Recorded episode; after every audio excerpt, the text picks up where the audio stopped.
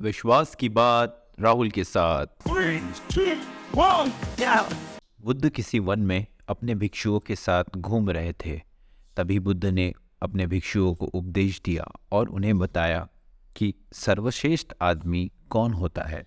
बुद्ध कहते हैं भिक्षुओं इस संसार में चार तरह के लोग होते हैं। पहला, जिसने न अपना भला किया हो और न किसी दूसरे का भला किया हो। दूसरा जिसने दूसरे का भला किया हो, किंतु अपना भला न किया हो। तीसरा, जिसने अपना भला किया, किंतु दूसरे का भला न किया हो।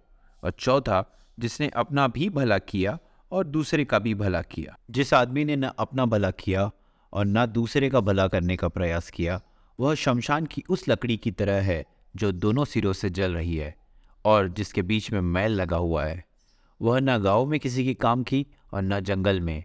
इस तरह का आदमी न इस संसार के लिए काम का होता है और न किसी और के काम का। और जो अपनी हानि करके दूसरों का उपकार करता है, वह दोनों में अधिक अच्छा होता है। लेकिन भिक्कुओं चारों तरह के आदमियों में सबसे अच्छा आदमी वही है, जो दूसरों का भला करता है और साथ ही साथ खुद का भी। So keep helping others and do believe in yourself keep listening to the believer show we are in Instagram with the ID call mr.rahul dongre and you can also search us on YouTube with Rahul Dongre. Be brave to believe in you.